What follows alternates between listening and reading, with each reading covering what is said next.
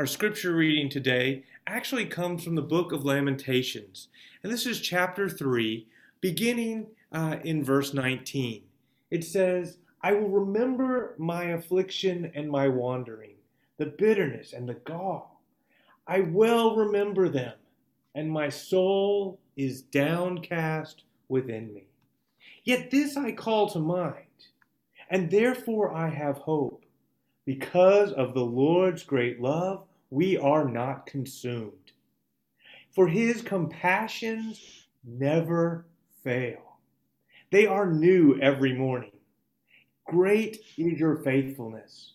I say to myself, The Lord is my portion. Therefore, I will wait for him. The Lord is good to those who hope in him, to the one who seeks him. It is good to wait quietly for the salvation of the Lord. God, may you bless the hearing of your word today, and let us be those who, even in when we are downcast, when we are in despair, we can seek the Lord. Today, we're going to begin a, a new kind of short little series for the next several weeks, looking at an Old Testament book, the book of Nehemiah.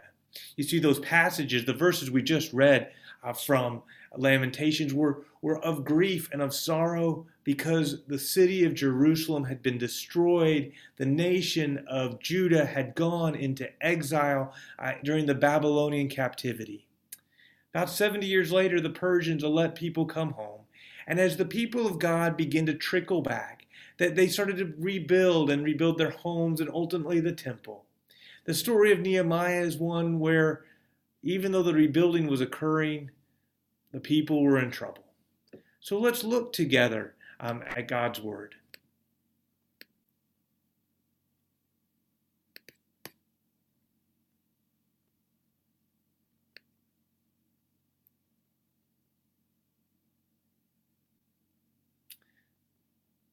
We're calling it Broken Over Brokenness, and I don't know if you are disappointed so far, um, or if you have been somewhat disappointed in, in perhaps the Super Bowl is supposed to happen today, and the Ravens are not there. Anybody else feeling a little uh, sorrow? There were some, there were some hope, uh, but the Bills seem to have pulled out some things, and I, you know, who knows? I, I, I don't know what you thought about those games. I don't know if you're planning to watch the Super Bowl. My wife's team, she's a diehard Dallas Cowboy fan her hopes were pretty much dashed on week one. I mean, I know it. You know, I don't know why she likes it. My brother, even over Christmas, bought her a Dallas Cowboy. Remember the glory years? Anybody remember the glory years? The Troy Aikmans, the you know Michael Irvins, these kinds of things. Some of them weren't really living great lives, but they were good players, and uh, the team was doing well. And she's thought about that, and I mean, I, I thought to my brother, like, okay, I know you know she's a fan, but here's the deal: you sort of added insult to injury this year. I mean, they were uh, the whole NFC East. Boy, they that was a that was abysmal. Well, you may be disappointed in who's playing in the Super Bowl, or disappointed in how your team is faring, maybe in college basketball. But here's the deal: those aren't like deep sorrows. Now, I don't want to make light, but you know the deep sorrows, right?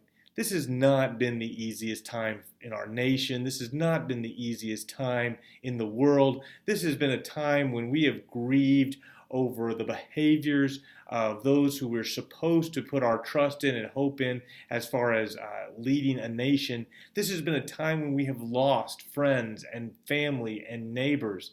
I just got word this week my mother in law lost another friend. That's like three within the last two weeks uh, to various diseases, including COVID. And it's just a time of sorrow. Nehemiah was in a time of sorrow. And it says the word in chapter 1, the words of Nehemiah, the son of Hakaliah, in the month of Kislev, in the 20th year, while I was still in the citadel of Susa. Hanani, one of the brothers, came from Judah with other men, and I questioned them about the Jewish remnant that had survived the exile. Now, this probably included those who had returned already uh, from exile. He said, and also about Jerusalem. How is the capital city? What is going on? What has happened? They said to me, Those who survived the exile are back in the province. They are in great trouble and disgrace. The walls of Jerusalem, the wall of Jerusalem is broken down. Its gates have been burned with fire. Now, for those of us who live in cities without walls, that might not seem to be that big of a deal. But Nehemiah and the people of his day knew that without the city walls, there was incredible trouble. You were kind of open open for people to come in at night and steal, open for businesses during the day to sneak in and, and not pay any kind of dues or tariffs. You were open really for um, being raided or taken over, murdered, perhaps in your sleep. This was actually great trouble.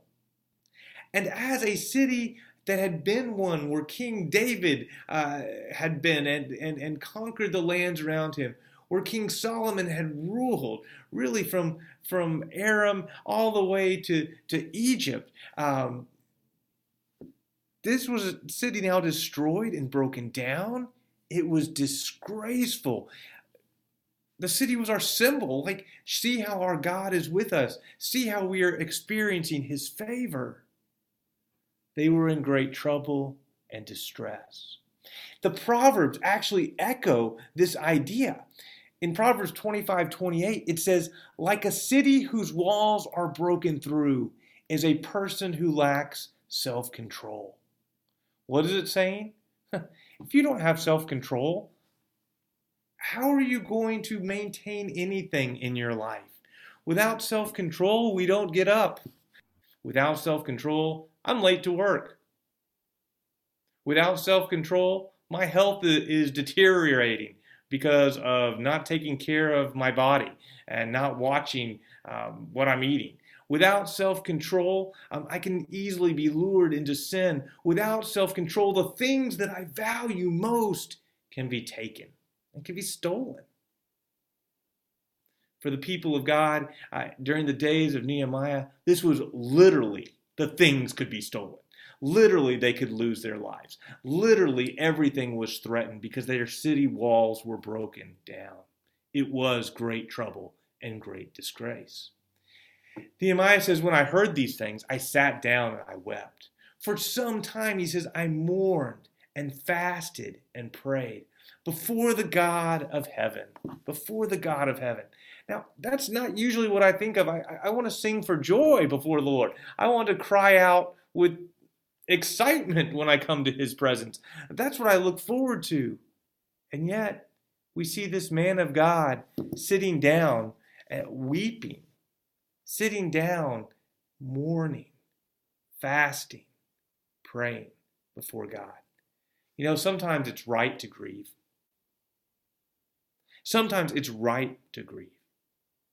When we feel the, the, the weight of the loss, when we see things just, I mean, people storming the Capitol, I grieved. I was like, I've never seen something like this. I know there are protests, I know there is anger, but what is going on? It doesn't make any sense. I grieved. I literally, it, it took me days. In fact, I stopped watching some of the news for a while because I was just, I was overcome with sorrow. I just, I just, I was like really, really disturbed. And, and many of you were as well, I'm sure. Sometimes it's right to grieve. We, we, need to always think about the hope that we have in Christ and eternal life, absolutely. But even the Apostle Paul in 1 Thessalonians chapter 4 says, Do not grieve like men who have no hope. He doesn't say, Do not grieve. He doesn't say, Do not grieve. We don't grieve like men who have no hope. Instead, we need to respond like Nehemiah even in the sorrow, even while he's fasting and mourning, he's actually seeking God. In James chapter 4, we're reminded of the appropriateness to grieve when he says, Come near to God, and he will come near to you. So wash your hands, you sinners. Purify your hearts, you double minded. Grieve, mourn, and wail. Change your laughter into mourning and your joy into gloom.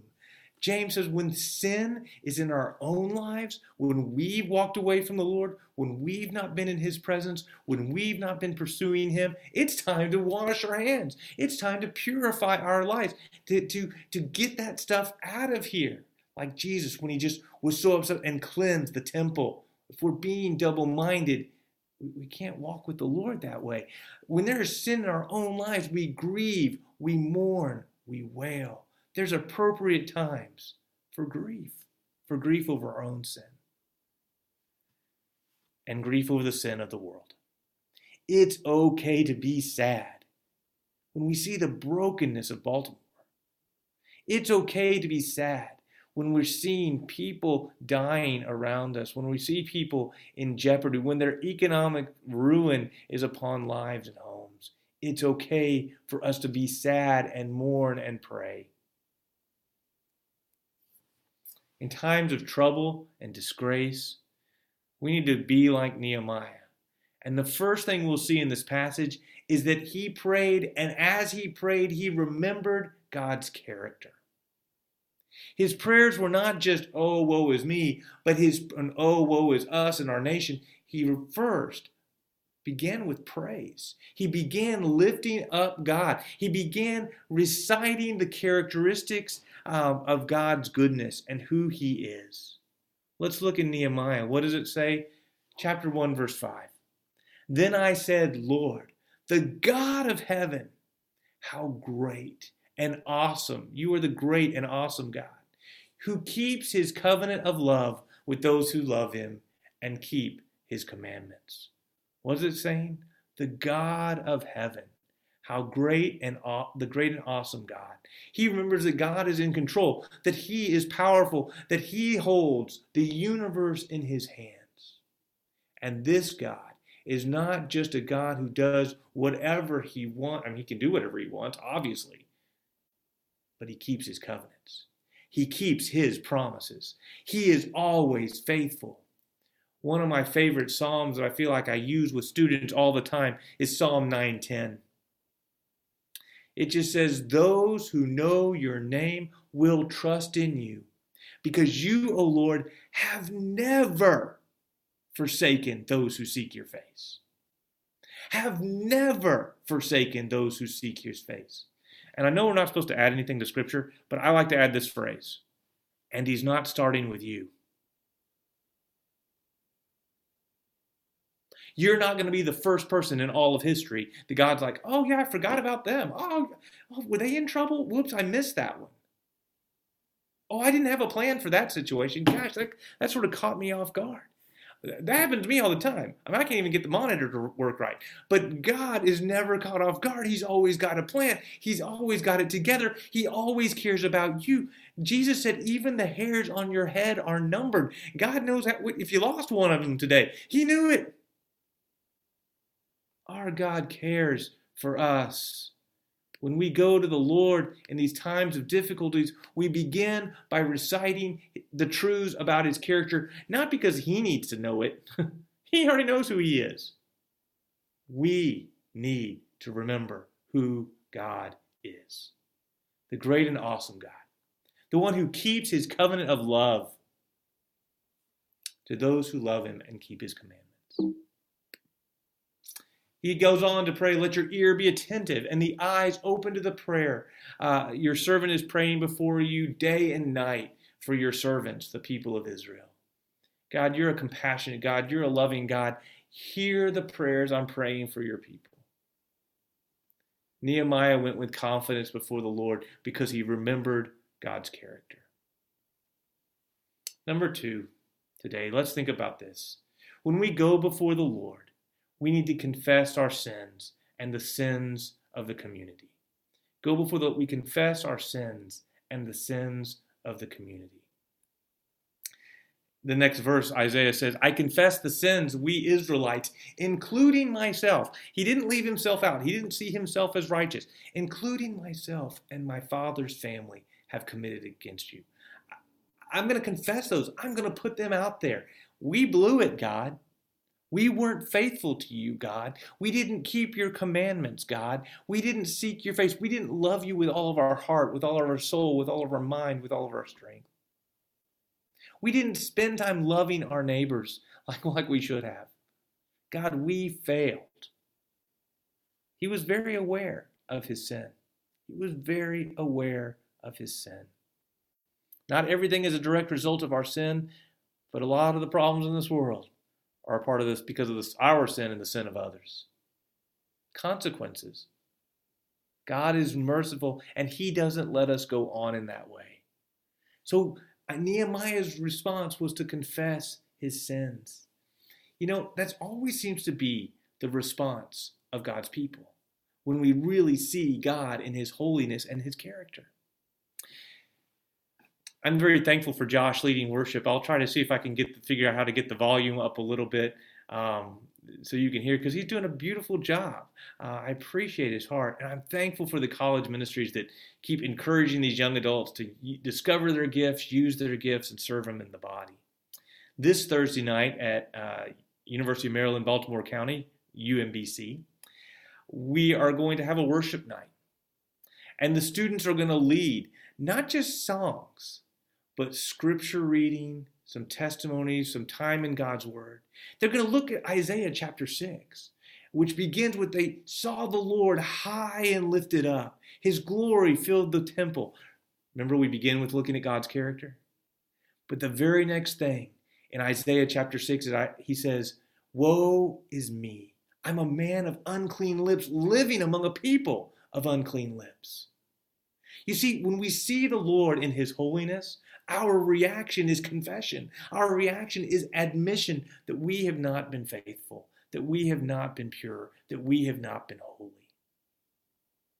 The cleansing comes, but it begins with confession. During these days that are difficult in our nation, have you spent time examining your own heart to see where you've not been walking with the Lord?